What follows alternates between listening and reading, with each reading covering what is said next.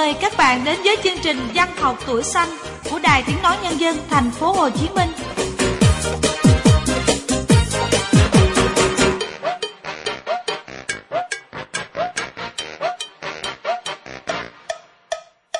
Phương Huyền, Minh Quân xin gửi lời chào thân thương tới những thính giả của Văn học tuổi xanh. Một tuần nữa lại trôi qua và chúng ta lại gặp nhau cùng chia sẻ những sáng tác mới của các bạn gửi về cho chương trình.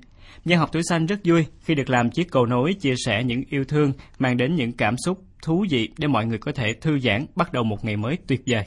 Mỗi tuần thì Văn học tuổi xanh mong nhận được nhiều sáng tác của các bạn để chương trình của chúng ta ngày càng phong phú hơn. Thư từ, bài vở thì các bạn xin gửi về cho chương trình ở địa chỉ Văn học tuổi xanh số ba đường Nguyễn Đình Chiểu, quận một, thành phố Hồ Chí Minh, hoặc email văn học tuổi xanh a m o c gmail chấm com. Dưới mỗi bài viết thì các bạn nhớ để lại thông tin cá nhân để chương trình tiện liên lạc các bạn nhé. Rất mong sẽ nhận được thật nhiều bài viết của các bạn gửi về cho chương trình mỗi tuần. Còn bây giờ thì chúng ta sẽ cùng đến với khu vườn sáng tác ngày hôm nay. Mở đầu chương trình sẽ là sáng tác của bạn Nguyễn Hoàng Nhân, giảng viên khoa Đại Cương trường Cao đẳng nghề thành phố Cần Thơ. Bài viết Đêm nằm nghe gió thổi, mời các bạn cùng nghe.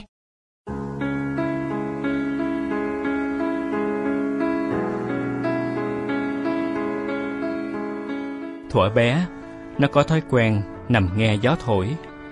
Gió đêm thường rót vào lòng của một đời người những kỷ niệm tưởng chừng bị buông bỏ ở một nơi nào đó lại ngùn ngụt cháy mỗi lần gió đêm thổi. Gió đêm tuổi thơ là mảng ký ức tròn trịa, tươi trong nhất. Gió đêm rào rạc thổi trên mái nhà, những cơn gió đêm tháng giêng nhỏ gọn, mong manh như khô hanh và kéo con nước mặn lấn sâu vào đất liền.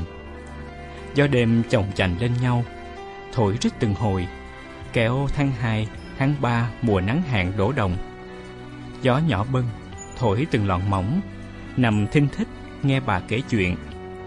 Thưa thắt ngọn gió đêm, chỉ đủ làm cho cái đèn chân vịt với ngọn đèn leo loét ngã về bên một xíu. Càng giữa tháng ba, gió đêm bị đứng chừng vì thời tiết oi nồng. Không khí bị cuộn lại trong những ngày trở mùa. Gió bị bủa dây, bị nhốt ở đâu đó xa lắm. Đêm nằm chờ nghe gió thổi qua, mãi miết chìm vào giấc ngủ không trọn vẹn. Mồ hôi còn vương trên sợi tóc mây. Vào một đêm dài cuối tháng ba, gió lại bừng tỉnh, lay khẽ khàng tàu dừa đọt tràm vàng với những ánh chớp nhập nhoạng của lũ đom đóm, giống hệt những ngọn đèn nhiều màu nơi thành thị. Cảm nhận trong gió có mùi hơi nước vương vãi khắp nơi. Gió chuẩn bị mang mùa mưa đến. Gió đẩy từng đám mây bay ngang qua nền trời gấp gáp, xà xuống trong một buổi tối đứng ngoài sân, xá Phật cầu mưa mùa đến sớm, cho ruộng mạ đầy ắp nước của ngoại. Gió đang trườn mình trên cánh tay, nghe nhột nhột. Đó là cảm giác sợ bóng tối hay sợ ma của nó. Cảm giác đó càng lớn với mọi người sẽ biến mất. Gió tháng năm, gió kéo mưa về nặng hạt. Nằm trong mùng cảm giác thích thú, hơi lạnh tràn vào nhà, kéo mình đắp ngang ngực, rồi chìm vào giấc ngủ lúc nào không hay. Và gió cũng mang hương hoa ngâu đầu mùa tràn bát ngát mùi thơm. Gió mang mưa đổ mùa tràn đồng. Giữa đêm, cả nhà ùa dậy chạy ra đồng khai rảnh cứu lúa. Gió quất mưa vào người đau buốt rát rạc, nước mưa chảy đầy qua mặt. Gió thổi thốc trời, gió hất tung cả mái lá. Nó sợ quá, ôm ngoại chặt cứng. Nghe ngoại nhẩm trong miệng câu Nam Mô A Di Đà Phật. Rồi gió mùa cũng dịu lại. Hơi lạnh hạ nhiều, và trong giường cũ, mùa nấm mối mọc dài theo những tổ mối cũ. Nấm mối ngọt lành nằm trên mâm cơm quê vào những ngày gió đêm thổi lành lạnh. Ngoại lại trở mình, đau nhức vì tuổi già sau những ngày tháng dài quần quật với gần chục đứa con. Đôi tay đấm thùi thùi vào xương sống phía dưới lưng quần. Mùi dầu cù là hiệu con ó bay khắp gian nhà. Mùi hương đêm mà tôi yêu thích nhất. Mùi của ngoại, mùi của tình yêu. Mùi nó nghiện. Nó bật dậy, xin ngoại xoa dầu vào xương sống cho ngoại. Mắt nó đỏ hoe, không vì mùi dầu cù là nóng, mà vì nó thương ngoại. người đã mòn mỏi với bao nhiêu giông gió cuộc đời, tuổi mòn bước phai. Ngoại cũng quay lại, xoa dầu vào hai bên thái dương cho ấm cơ thể. Ngoại lấy khăn rằn quấn chéo đầu. Ngoài sân gió buốt lạnh. Tháng sáu, mưa đêm dài, gió bớt lạnh. Nhưng gió hiểm độc dông nhiều hơn. Những tán cây ngã nghiêng quật từng hồi liên tục, sấm chớp giang trời. Nó chui rút vào mùng, ôm Ngoại chặt cứng. Tháng bảy, mùa gió có nét giống tháng sáu. Và người ta lại mỏi mê chờ đợi gió vì những đợt hạn bà chằn nằm rải rác trong mùa mưa. Những cơn gió trở mùa lại luôn là một cảm giác đêm thèm thuồng của người quê. Chờ gió và khát gió xua đi cái nóng rực giữa mùa. Oi bức, hanh hao, oằn oại thấu trời thấu đất, thấy ông bà ông giải. Đó là những từ mà người quê buông trong những ngày chờ gió trong mùa hạn bà chằn. Trong những mùa gió chướng non tháng tám rục rịch trên mái nhà. Khi đó, dàn mướp đã bỏ ngọn dài, bông mướp vàng ươm sau hè. Dây đậu rồng lúc liễu trái xanh non trước sân. Gió mang mùi ổi chín vào nhà. Gió chướng non được Ngoại mang vào những câu chuyện kể trong những đêm dài tháng tám. Gió yêu kiều, lạ lướt, duyên lắm, trường mình gọi mùa sang. Một sáng, người ta bắt gặp những cơn mưa chướng dài lê thê cho đến chập tối. Mưa cho đám lá dừa nước dọc bờ sông mướt xanh. Mùa lau sậy mới ngấp nghé mùa sang tháng chín giòn giã. Mùa chuẩn bị trổ cờ mía lau.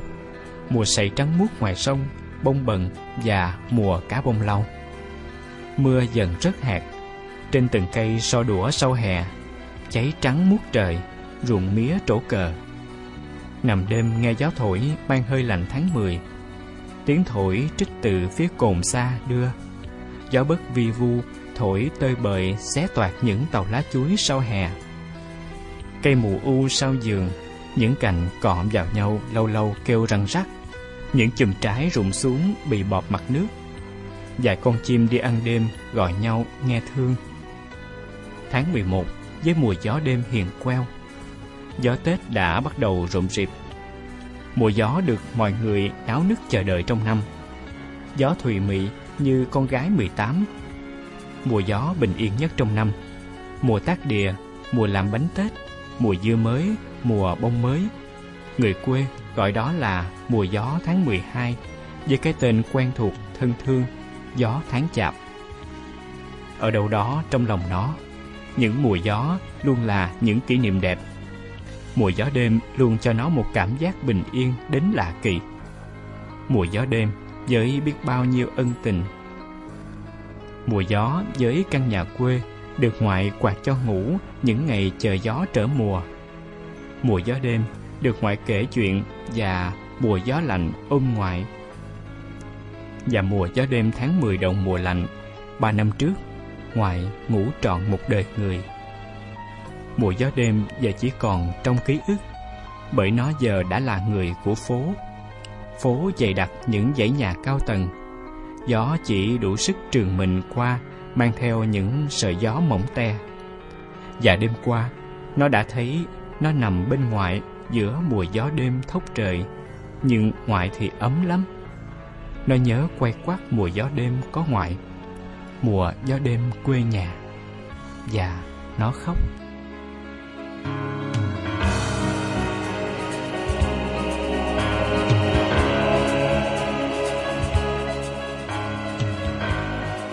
Vâng, với Nguyễn Hoàng Nhân thì các bạn đã rất quen thuộc với những bài tản văn, những bài tạp bút khá hay.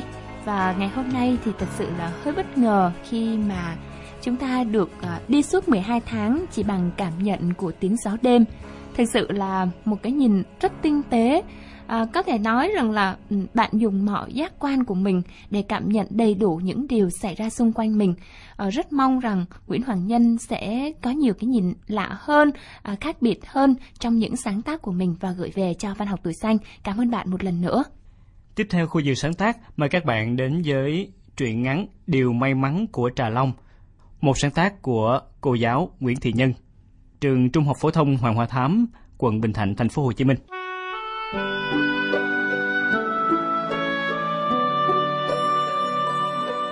Nghĩ mãi chàng vẫn không hiểu tại sao Trà Long lại tên là Trà Long, một cái tên khó hiểu. Đã là Long thì là Bảo Long, Hoàng Long, Minh Long hoặc Bạch Long đi, tự nhiên là Trà Long. Nghe nó con gái làm sao ấy. Đã vậy Trà Long dường như không dính dáng chút nào đến cái tên có phần nữ tính đó. Chàng nhìn kỹ thằng bạn cùng bàn với mình. Nước da không đen hẳn mà cũng chả trắng, cái vai vuông vuông, cái cằm vuông vuông, khuôn mặt có lẽ cũng vuông vuông, nhưng do hai cái má phúng phính thành ra nhìn nó bầu bầu. Cái trán cao rồ ra như luôn muốn báo với người đối diện rằng nó là loại bướng bỉnh. Đó là chưa kể tính tình thì thôi rồi. Trà Long thực sự là một thách đố với những ai muốn khái quát nó thuộc kiểu người lạc quan, nhanh nhẹn hay bi quan tiêu cực. Bởi vì cái sự vui, buồn, hờn giận của nó rất thất thường, đôi khi chẳng vì lý do gì cụ thể. Đang cười đó, tự nhiên nó nghiêm mặt lại, không nói không rằng gì hết. Mấy lần đầu chưa hiểu ý, Trang hay hỏi: "Bộ Trà Long có chuyện gì hả?" Để nó nói nó đang giận, đang buồn cái gì. Có lần Trang không để ý nên không hỏi. Thế là nó tự nói: "Sao Trang không hỏi tôi buồn cái gì? Tôi đang buồn cái này nè." Rồi nói một pho về nỗi buồn của nó. Riết rồi Trang quen, cứ giả đỏ im luôn, đừng hỏi gì hết, vì thể nào nó cũng sẽ tự nói, nói đầy đủ luôn. Dù thắc mắc về tên của nó, nhưng Trang không hỏi Trà Long. Ấy là vì Trang đã quá quen với khả năng kể chuyện không hồi kết của thằng này. Có mỗi một chuyện là thầy Nhị vắng dạy hôm qua để đi khám bệnh mà nó đã có chủ đề để nó suốt hai tiết thầy không dạy, hai tiết mà đáng lý ra nó phải ngồi làm bài tập trong đề cương theo yêu cầu của thầy. Lại nữa, nó còn có cái tật khi không biết cái gì thì cũng chả ngần ngại mà nói bừa. Hồi mới vào lớp mười, Trang thấy cái cây to to ngoài phòng giáo viên ngộ quá mà không biết tên gì. Hỏi Trà Long, Trà Long kêu đó là cây mít rừng. Rồi nó nói một tràng: "Không thấy lá nó nhám như lá mít, quả đầy gai nhựa trắng như trái mít hả? Tại vì cây mít này là giống mít hoang mọc trong rừng, chưa có tiến hóa, nên quả nó đầy xơ, chưa có múi, lá nó mới to chầm dầm một cách vô tích sự như vậy đó. Chứ nó mà tiến hóa, lá nhỏ lại, quả nhiều muối, ăn được thì mình đem về trồng lâu rồi." Cái này là ví dụ rõ ràng nhất cho học thuyết tiến hóa của Charles Darwin nè. Nhưng mà cái lá nó to nên trồng nó để lấy bóng mát cũng được, vậy mới trồng trong sân trường mình. Nghe nó nói có lý quá, Trang đinh ninh là thật. Mãi đến khi Trang hẹn bạn Mai Anh ra về, đợi Trang ở cây mít rừng thì Mai Anh cười nhạt nhẽo, nói đó là cây sake, mít đâu mà mít. Bữa đó Trang bực ghê, định lên lớp gặp Trà Long sẽ la cho nó một trận. Ai dè Trang chưa kịp la, nó đã tỉnh khô: "Ai nói đó là cây sake? Xưa, kệ người ta gọi là sake đi, chỉ là cái tên thôi. Tôi không ưng gọi sake, tôi gọi nó là mít rừng, thì nó cũng là cái cây đó thôi, có liên quan gì đâu." Nói rồi nó phẩy tay, coi như chuyện này không có gì để mà bạn cãi tiếp. Mà có bàn tiếp thì Trang cũng không biết lấy lý lẽ gì để mà cãi lại nữa, chỉ biết ôm cục tức trong bụng một mình thôi. Vậy nên dù thắc mắc, Trang cũng chẳng muốn nghe một sự tích khoa học mà Trang nghĩ Trà Long có thừa khả năng để tự chế ra về cái tên của nó. Mãi cho đến hôm qua, Trà Long đem lên lớp một cuốn sách nhỏ tựa đề Thương Nhớ Trà Long. Đọc sơ qua, Trang mới biết Trà Long là địa danh, một địa danh đâu đâu đó ngoài miền Trung, hình như là quê hương của nhà văn Nguyễn Nhật Ánh, thường xuất hiện rất nhiều trong các truyện của ông. Trang bụt miệng: "Hóa ra ba má Trà Long là fan truyện Nguyễn Nhật Ánh hả?" Trà Long lắc đầu, ra vẻ đăm chiêu, nhìn nó căng thẳng mà Trang đâm lo sợ. Chắc nó lại bắt đầu thể hiện sở trường kể tiểu thuyết chương hồi rồi đây. Trà Long bắt đầu kể chậm rãi bằng giọng trầm, chứ không cao và nhanh nhảu như thường lệ. Nó kể thật dông dài. Quê bà nội nó, tức là nhà bà ngoại của ba nó ở Trà Long.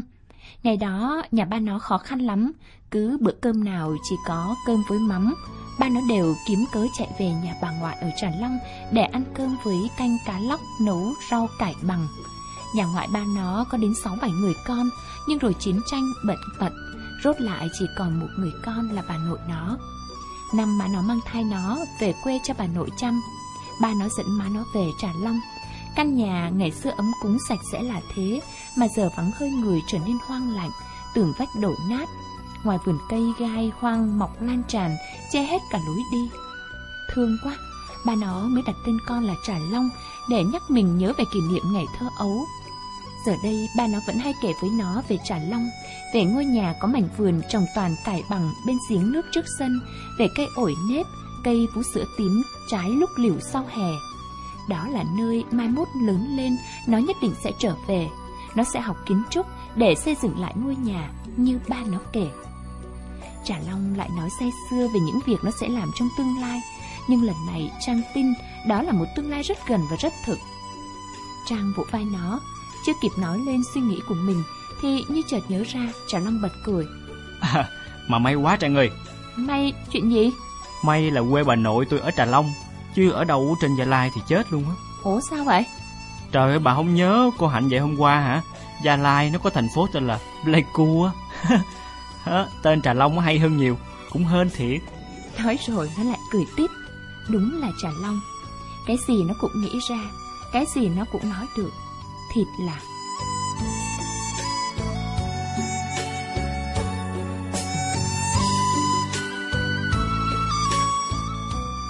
chúng ta vừa cùng đến với Điều May Mắn của Trà Long của cô giáo Nhân Nguyễn. Thật sự mỗi lần nghe truyện của cô giáo, Minh Quân có cảm giác như là trở về tuổi học trò, rất là thú vị luôn đó. Phương Huyền có thấy giống Minh Quân không? Ờ, với Phương Huyền thì hơi ganh tị, ganh tị với những bạn học trò được học với cô Nhân, bởi vì Phương Huyền nghĩ rằng một người viết văn dí dỏm như cô Nhân thì những giờ lên lớp chắc là sẽ cực kỳ thú vị. Và khi mà đọc truyện ngắn này thì um, trong đầu Phương Huyền nảy ra một ý, bởi vì trước đây nhớ là đã có đã từng đọc một truyện à, với hai nhân vật này rồi, cũng là Trang với Trà Long, hình như là cái tay bó bột của Trà Long thì phải, nhớ loáng thoáng như vậy, không biết đúng không nữa. À không phải, cái tay bó bột là của Nghĩa, nhưng mà có một chuyện gì đó à, Trà Long có thắc mắc về cái tên của Trang, thì mình chợt nghĩ là có thể là với hai nhân vật này thôi, cô Nhân có thể làm hẳn một thiên truyện dài với những cái kiểu là kể từng chương hồi y như là cậu chàng Trà Long này vậy. Thì chắc chắn đây sẽ là một cuốn sách rất là thú vị.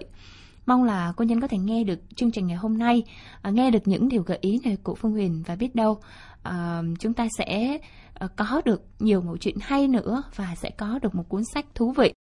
Lâu lắm rồi hội mình lại mới đi chơi một chuyến nhỉ. Chuyến này là phải vui hết mình đấy nhá. Ok, hết mình luôn. À, để tôi ghé anh Petrolimax nạp năng lượng đã nhá. Ok ông. Ông tiện tay lấy hộ tôi cái thẻ ngân hàng trong ví. Thẻ nào? Cái thẻ a tê em nội địa ấy. Phải dùng thẻ FlexiCard chứ. Chuyện đó là hiển nhiên. Oh. Nhưng từ ngày mùng một tháng tám năm hai nghìn không trăm mười bảy, thẻ a tê em nội địa của các ngân hàng đều thanh toán được khi mua xăng dầu và các sản phẩm dịch vụ tại hệ thống cửa hàng xăng dầu Petrolimax trên toàn quốc. Petrolimax luôn mang đến sự tiện lợi cho người tiêu dùng. Petrolimax, để tiến xa hơn. Và bây giờ phần còn lại trong chương trình ngày hôm nay thì chúng ta sẽ cùng đến với một uh, truyện ngắn khác, Có Một Nơi Gọi Là Chốn Này, của một cây viết mới tham gia trong Văn Học Tuổi Xanh, bạn Hồng Thị Huỳnh Như, học sinh lớp mười một Văn, trường Trung học phổ thông chuyên Bạc Liêu. Một cây viết mà mới tham gia trong Văn Học Tuổi Xanh nhưng cũng được đánh giá là một cây viết khá là có tố chất ạ.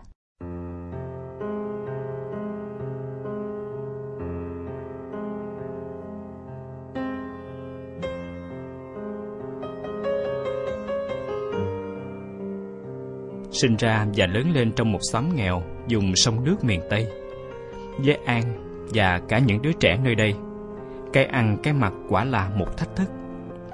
Chuyện học hành lại càng trở nên xa xỉ.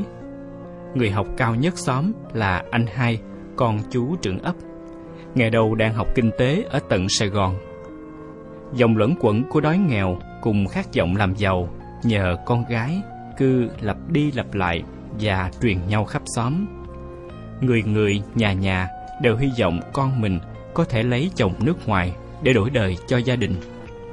Trung Quốc, Đài Loan, Malaysia hay Anh, Mỹ, với những người nơi đây đều như nhau, đều là Việt kiều cả.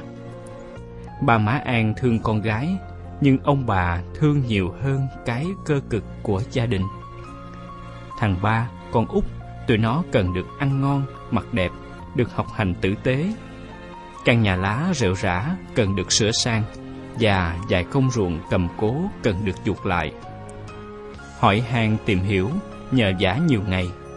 Ông Sáu quyết định gả An sang nước ngoài qua sự giới thiệu của chị Bích, con gái bà Hà, người đã lấy chồng và sống bên đó nhiều năm. Bà Sáu thương An còn bé, thương cho những thơ ngây và hồn nhiên của đứa con vừa tròn mười tám tuổi, nên ra sức phản đối. An nài nỉ, than khóc và cố tìm cách trốn tránh, nhưng trước những sự cứng rắn của ba, trước cám dỗ, hứa hẹn từ chị Bích, cả An và bà Sáu đành nuốt nước mắt chấp nhận. Chuyện lấy chồng nước ngoài với mọi người trong xóm đã không còn xa lạ. Từ lần đầu ái ngại nhìn con gái bà Hà đi bên người đàn ông luống tuổi, đến những trầm trồ về căn nhà mới đầy đủ tiện nghi, rồi những chiếc xe, những mẫu ruộng và những tháng ngày an nhàn hưởng thụ của vợ chồng bà, người dân trong xóm đã thi nhau tìm mối gả con nước ngoài. Người chồng được giới thiệu cho An là một người đàn ông Trung Quốc. Qua tấm hình được chị Bích đưa, có thể thấy tuổi ông trạc ngoại ngũ tuần, xấp xỉ tuổi ông Sáu. Kế hoạch cưới xin được tiến hành nhanh chóng. Chỉ một tháng sau ngày giới thiệu, người đàn ông ấy đến nhà, đưa ba má An một số tiền và cùng cô rời đi. Không mâm cao cổ đầy, không trầu cau dạm hỏi, không một tiếng cười hạnh phúc. Đám cưới An là một bữa gặp mặt nhỏ với vài người chú bác thân thiết. Đàn trai gồm chú rể, chị Bích và không còn ai khác. Mọi thứ diễn ra chóng vánh, mơ màng và dường như không tồn tại trong An. Ngày cưới, ngày ra đi và là ngày kết thúc tuổi trẻ của mình. An ngoái đầu nhìn lại ngôi nhà, lướt ngang con đê ven sông, ngậm ngùi tiếc nhớ cho tuổi thơ và khóc thẹn cho cuộc đời của chính mình. mười tám tuổi, An còn quá nhỏ để thấu hết những đắng cay của cuộc đời. mười tám tuổi, An chưa đủ trưởng thành để phản kháng lại số phận. Và chính bởi tuổi mười tám nên An đã đấu tranh bằng chính những khát khao đầu đời. Sau những buổi làm việc mệt nhoài, từ ngoài đồng đến trong nhà, từ chăm sóc bố mẹ chồng đến phục vụ em chồng là những giọt nước mắt mặn đắng của An.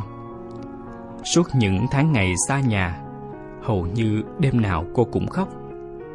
Nhớ quê hương, thương gia đình và hoài niệm về tuổi thơ, An thầm cảm ơn những gì mình đã có.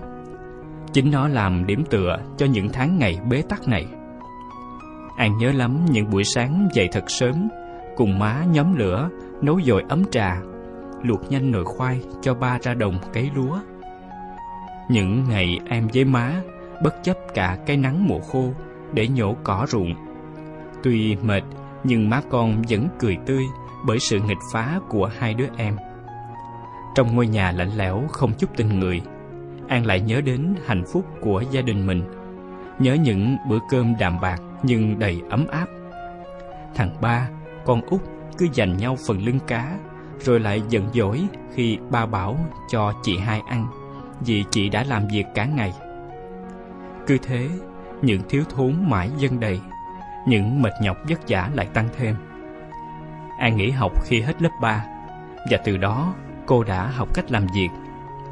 An được cả việc đồng áng lẫn thay má chăm sóc gia đình. Cô học theo mấy đứa con trai trong xóm, xuống sông bắt cá mò cua để bổ sung thức ăn cho bữa cơm hàng ngày. Cuộc sống ở quê, An còn có cả một tuổi thơ tươi đẹp và êm đềm. Sau những mùa gặt, cô lại cùng mấy nhóc trong xóm chặt tre làm diều, rồi chạy khắp cánh đồng thả bay những cánh diều mơ ước.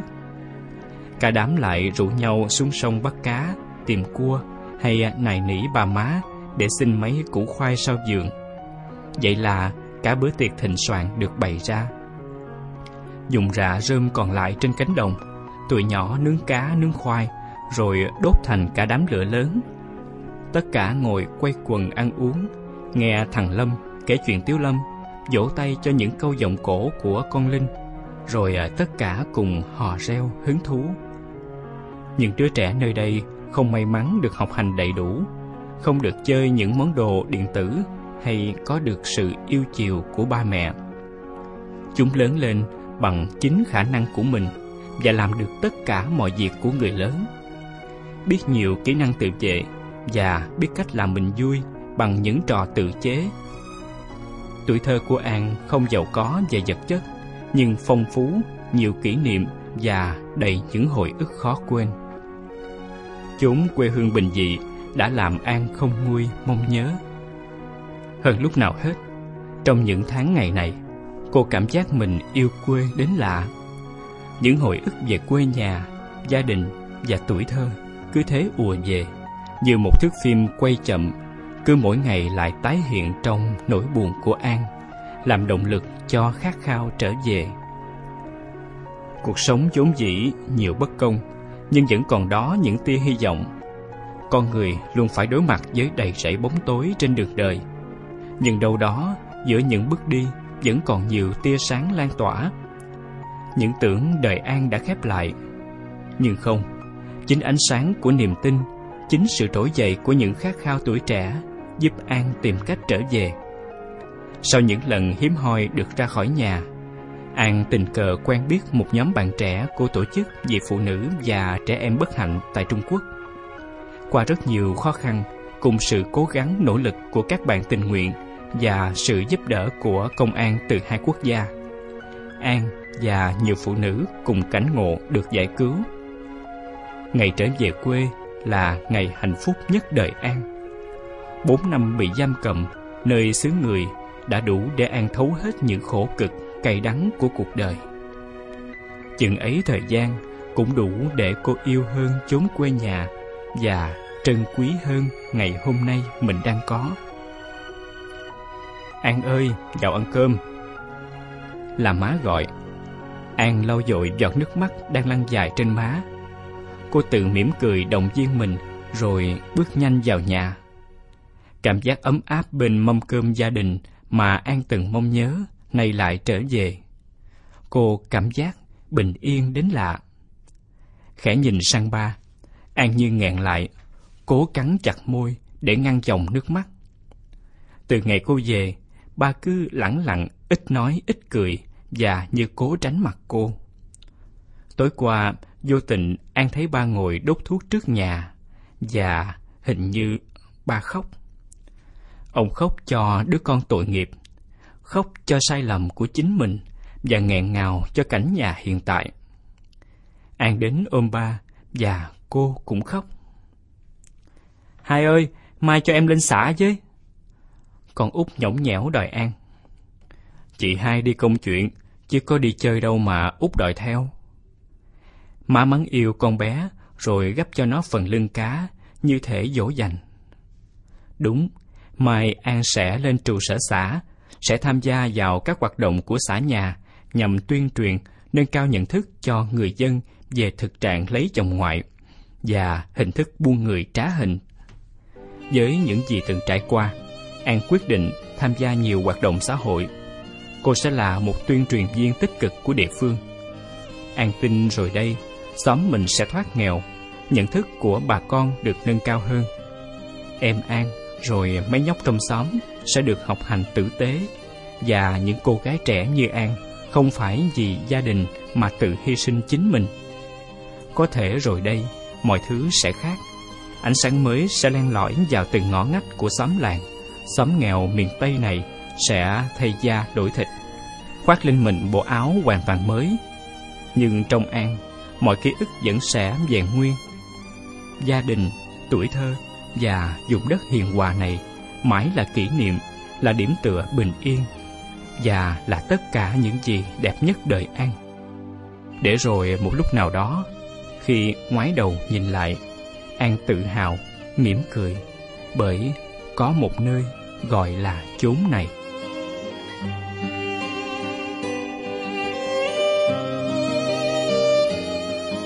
Um, vâng, như chia sẻ của Minh Quân, sau khi mà đọc xong chuyện này, Minh Quân có chia sẻ với Phương Vy là có cái cảm giác là khó có thể tin được rằng đây là một cô bé lớp mười một uh, đã viết, bởi vì uh, cách nhìn nhận của em khá là già dặn.